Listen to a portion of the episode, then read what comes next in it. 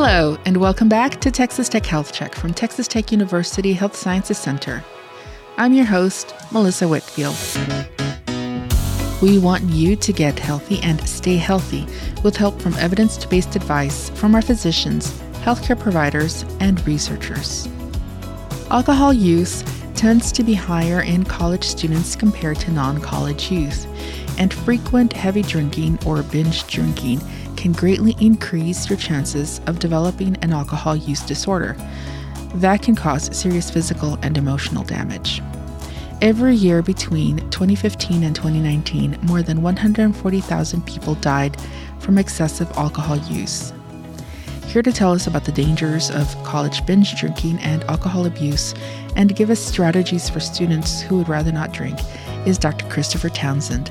He's director for the School of Health Professions, Your Life Behavioral Health and Wellness Clinic, and a licensed clinical addiction specialist. Dr. Townsend, welcome to our podcast. Thank you for the invitation. Can you remind our listeners a little bit about yourself, what you do at, here at the Health Sciences Center? I am an assistant professor in the Department of Clinical Counseling and Mental Health, and I'm also the director of the Your Life Behavioral Health and Wellness Clinic. Well, again, welcome to our podcast. Thank you. Can you tell us what is binge drinking and what are some reasons people might binge drink, and who is more likely to binge drink? Binge drinking is the excessive use of a substance in a short period of time. So generally, what we say is for women, over four drinks within a two-hour period is is binging, and for men, five within that two-hour period. So what we see oftentimes in college settings, young people will go to parties and they will chug, they will drink until they absolutely fall out, which is very dangerous because of the amount of alcohol going into the system and the body not being able to metabolize it fast enough, then you can easily get alcohol poisoned, which is a common thing we see across the nation.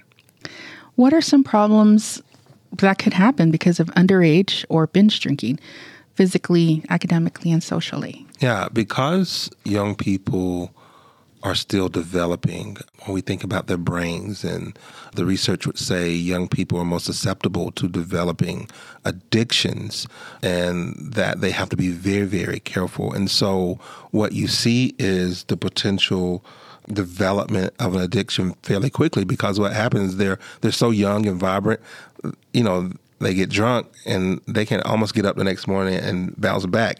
If we try that at 30, 40, or 50 years old, our bodies will not recover as fast, but they have a faster recovery. And so they don't get some of the consequences oftentimes that older people would, would receive. But some of the physical complications, you know, you get the hangovers and you don't feel so well for a short period of time.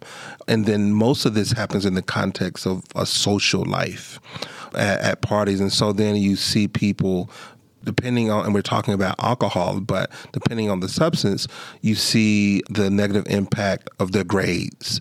They may have been a great athlete. You see a decline in their performance there potentially. Again, depending on the substance. And and so there's impact of spiritual life sometimes where kids will pull away from some of the social structures that has been supportive to them. So there's a mood change. So emotionally there is a change in behavior, there's a change in their ability to manage their emotions. And so we, we see those. And sometimes, uh, if the parent is not attentive, they will chalk it up to something else other than substance. So we want to think that it's anything else but a substance. And so I oftentimes will, will tell parents or inquire, do you think that they're using, would you be interested in even doing an over the counter type of drug test where you can get from, you know, a local pharmacy or something. And so that is a hard thing sometimes for parents to consider. But we do see, particularly again, college students drinking at those alarming rates. And because they don't have the experience with it, they don't even know what to do. Sometimes when a friend passes out, they'll take them home, let lie them on a couch. And what they don't realize, if the person vomits and if they're not laid in a correct position, they could choke on their on vomit, and that happens quite a bit. And it gets even more complicated when children are combining alcohol with a substance. That compounded effect. So one and one plus one doesn't equal two in that case. One plus one could be six in terms of the potentiation of those substances being combined. When does binge drinking, or one might call uh, casual drinking, become alcohol use disorder? Yeah, yeah. It does kind of happen in a progression from low to moderate to severe kind of severity.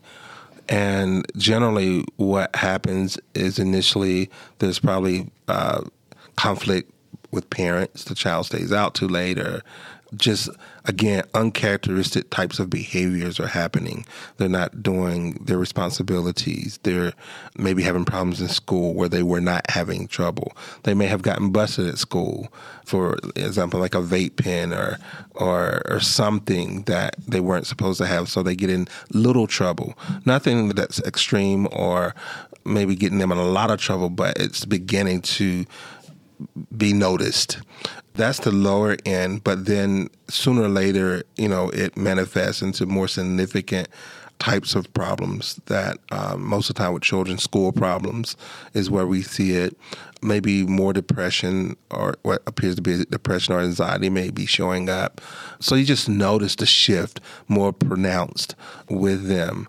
In extreme cases, you know, drinking and driving, accidents, that kind of thing more significant where now they're involved in the legal system.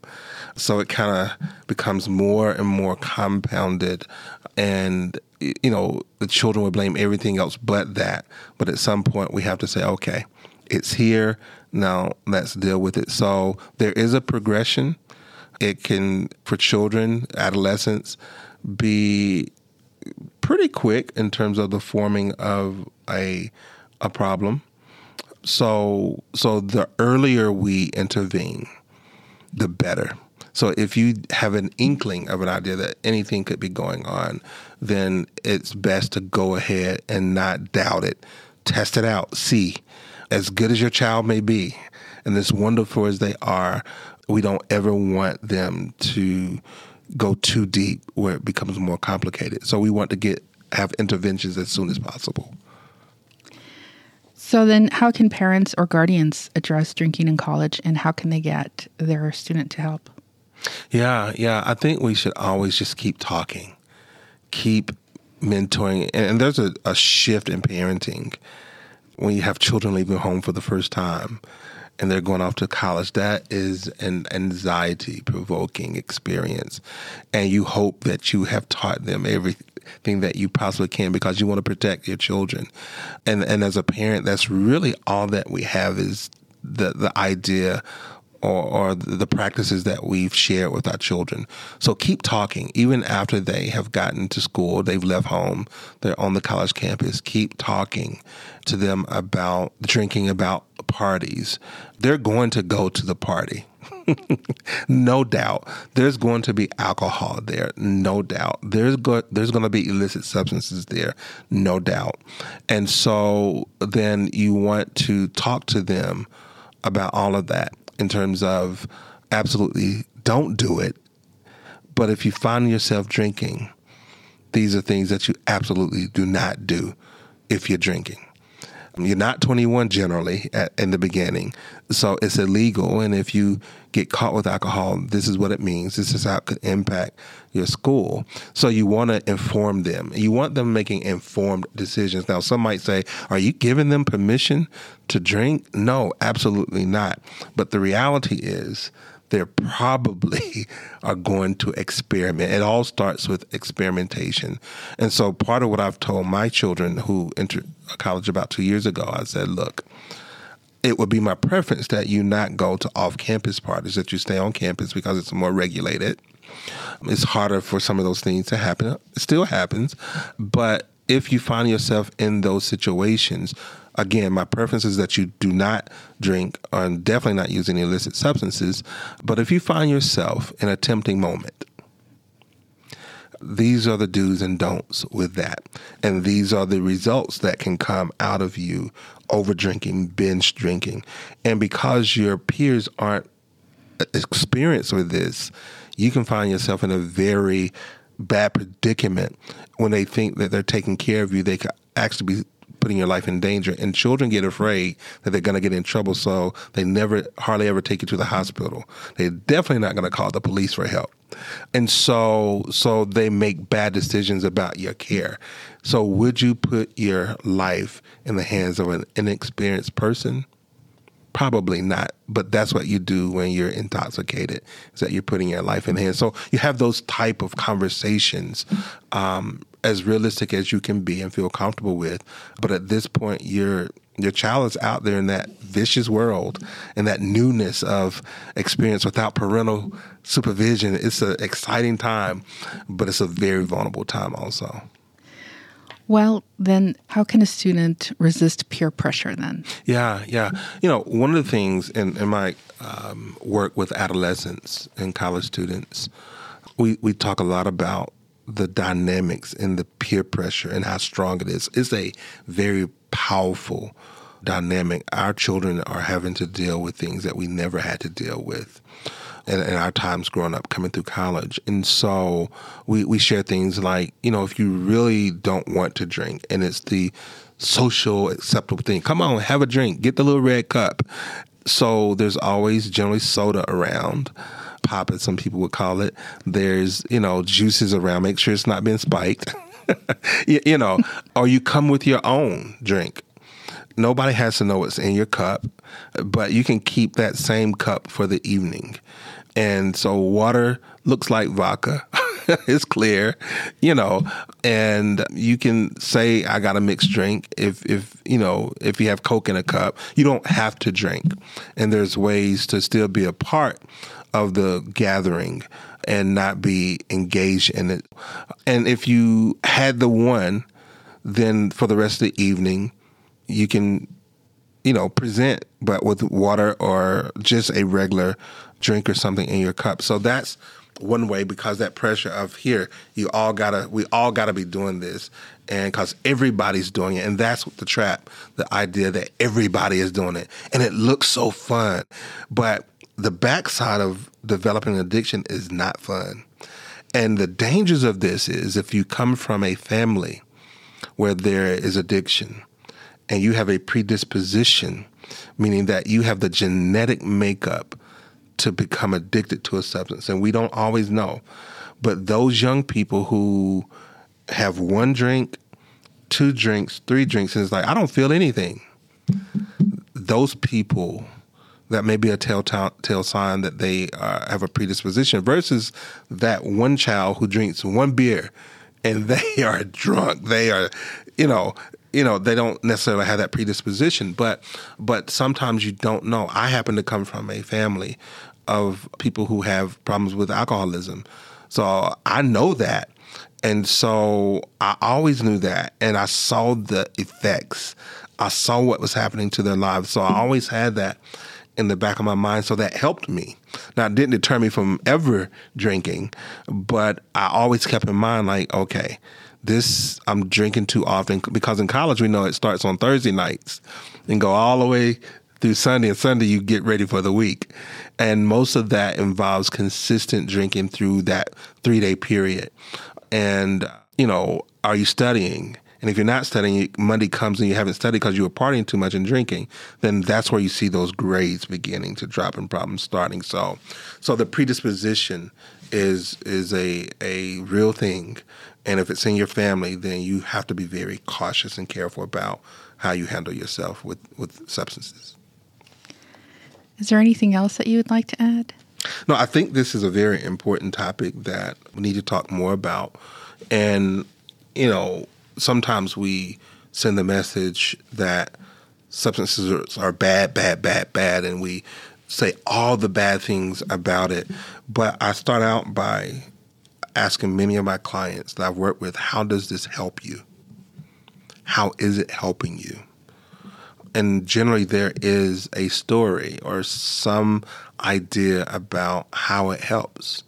It could be a child that says, I get so anxious around other people. I can't talk to girls. I can't talk to guys. I and I need something, some liquid courage to help me. There is another way. There's another way to accomplish that. And you're valuable. You're too valuable to lose your life to this thing that has no love to you. And so I would encourage all young people to safeguard yourself and to love yourself and and to see yourself in that way that you will not compromise through the use of substances because it is not a pretty thing. And there's not a person who I know that has developed an addiction that ever intended to become addicted to any substance. It robs you of your quality of life and it kills you. Well, thank you so much for all this information and all this great advice. No problem. Thank you for having me.